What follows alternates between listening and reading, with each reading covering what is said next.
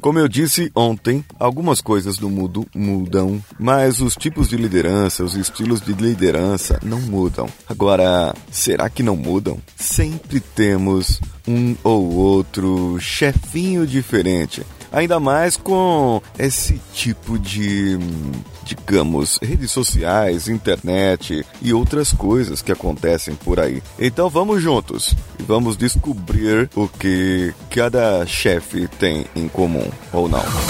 Você está ouvindo Coachcast Brasil a sua dose diária de motivação.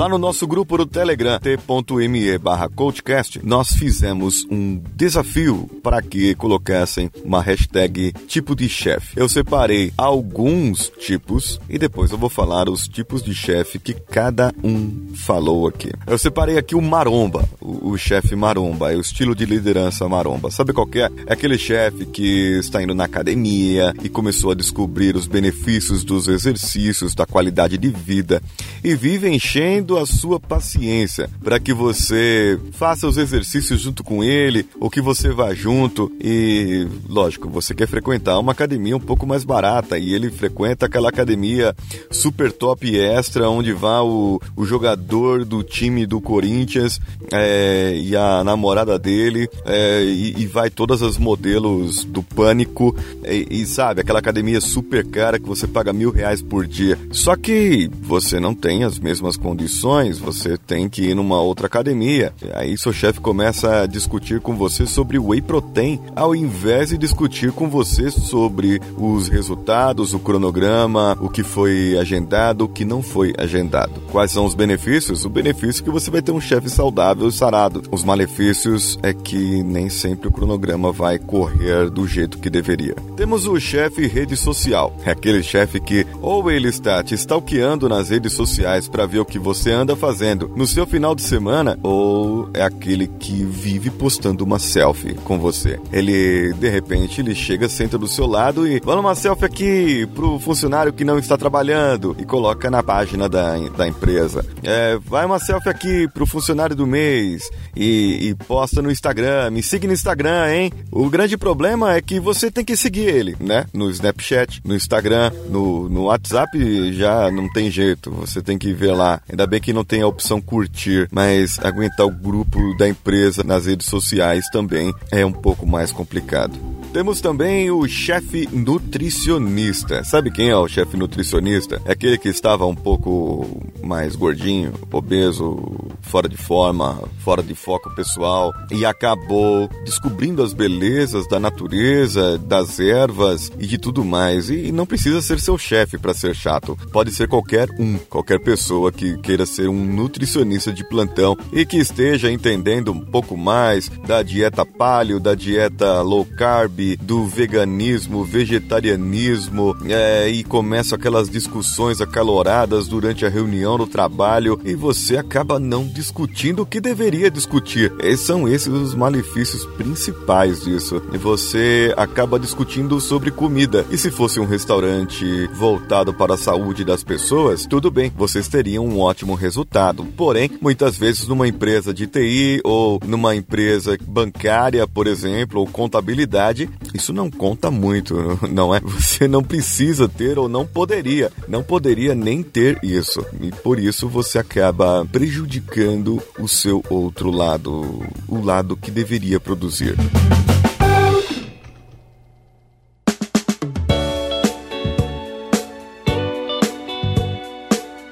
Eu separei aqui alguns comentários, por exemplo, a Lorar, lá do nosso grupo ela postou o chefe Tony Stark. Ele sempre chega com bugigangas tecnológicas, sempre querendo animar e sempre animado. É um gênio, um playboy, um milionário e filantropo. É a frase do Homem de Ferro que o define. Mas em compensação, ele está sempre tão ocupado com as inovações que deixa aquelas necessidades básicas da empresa de lado. Aquela burocracia administrativa que ele precisaria dar atenção, ele precisaria ir, ele precisaria ir atrás. E aí esse é o malefício, esse é o ponto fraco desse chefe. O bom é que ele sempre está inovando e provavelmente esse cara é aquele que fica sempre nas redes sociais também. E tá sempre com alguma gatinha do lado dele ou querendo alguma gatinha. O pior é quando ele é o chefe senhor dos de si ou o Sisi, aquele que se sente o cara.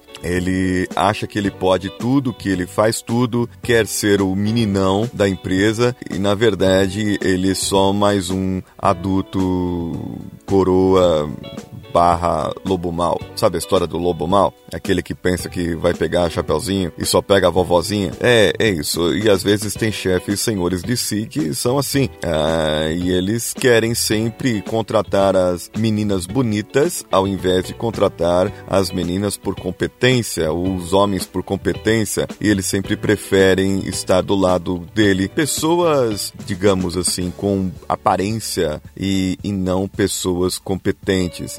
Se a pessoa for competente, ela vai acabar roubando a, é, a sua luz, roubando a sua a, a notoriedade e ele, ao invés de um personagem principal, passará a ser um secundário ou até um figurante. Por isso é muito importante o senhor de si estar cercado de pessoas que não são tão competentes assim. Temos lá no grupo também o Caio Fernandes, mais conhecido como Ucho, lá do podcast Los Ticos. Ele é um empreendedor, nas suas palavras, um empreendedor do ramo alimentício. É, ele é o chefe membro de equipe. Ele motiva os funcionários fazendo parte da equipe e envolvendo no operacional. Ou seja, ele atende o cliente, corta o frango, é, passa o cartão. Enquanto isso, ele passa o cartão, o outro rapaz está fazendo o que outra função e assim por diante. É o que acontece com ele. O Josias Cavalcante, ele postou lá que existe o chefe político, aquele que entra por indicação política, sem qualificações, não entende do trabalho ou do que se deveria fazer e ele tenta se dar bem com todos, talvez para compensar a falta de entendimento de jogada que ele tem. E, e ele quebra o galho da galera sempre que precisa. O grande pior foi o comentário que a Lorar falou sobre esse tipo de chefe, porque alguns entram por indicação e só quer inventar a moda sem conhecer do produto. Teve uma empresa que eu trabalhei que um dos gerentes daquela empresa, ele era muito bom, muito bom como gerente. E ele foi assim, digamos, numa conversa, era uma empresa que trabalhava no ramo automobilístico e ele em uma das conversas comigo e com outra equipe, ele falou: "Nem de carro eu entendo, nem de carro eu gosto. Eu gosto de futebol, eu gosto de outras coisas, mas de carro não entendo nada e não gosto. Mas espera aí, essa é uma empresa que faz trabalhos da área automobilística. Essa é uma empresa que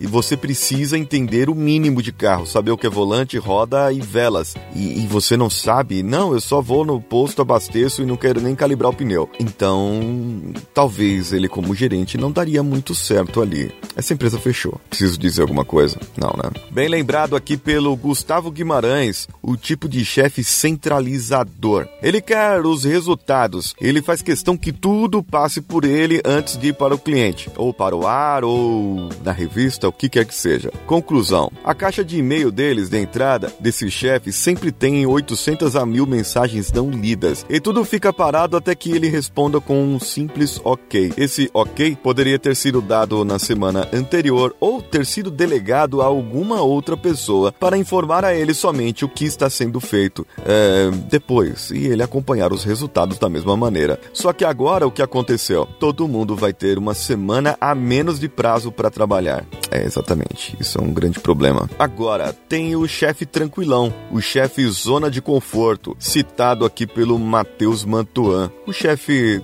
tá tudo bem, tô em paz, aqui é uma empresa jovem. Não, ele não é um chefe maconheiro. Poderia ser e deve existir um chefe maconheiro por aí. Mas, no caso do Mantuan, o chefe está há 14 anos na mesma empresa. Tem um nível acima do Matheus. Esses dias ele falou que estava no marasmo e disse pro chefe sobre isso: Estou no marasmo, eu preciso mudar, eu preciso crescer, e aqui não está bom para mim. Oh, você é jovem, você precisa esperar as oportunidades surgirem, assim como eu esperei as oportunidades surgirem. E olha só onde eu estou, olha só como eu estou hoje, um chefe bem-sucedido. Eu sou o seu chefe, não sou? O senhor Ah, o Alexandre Gomes, lá no grupo, ele mencionou o chefe Zé Ruela. Vocês sabem quem é esse? Eu conheci agora. Ele é aquele camarada que ele não fala nada. Ele não ensina as pessoas. Ele quer o resultado, mas ele também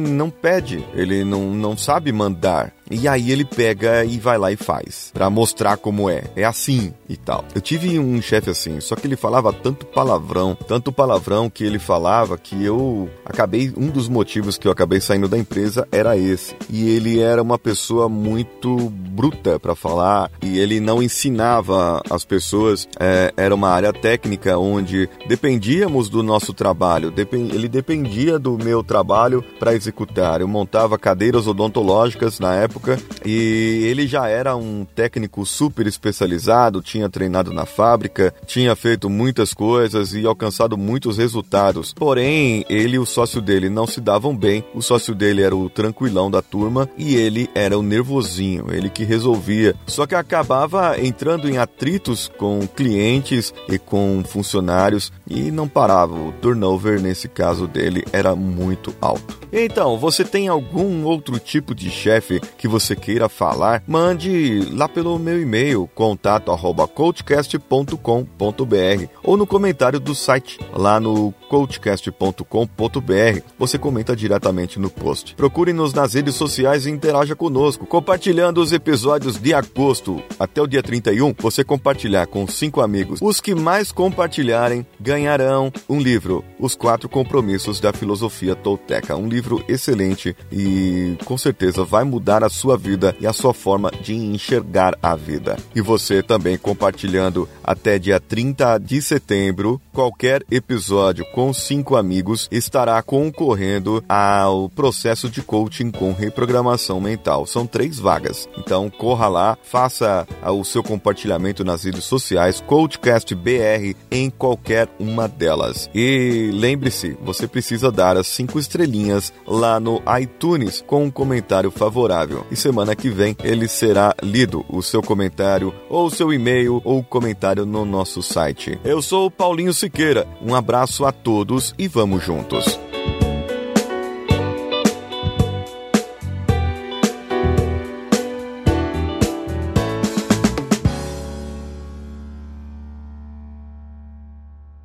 Esse podcast foi editado por Danilo Pastor, Produções de Podcasts.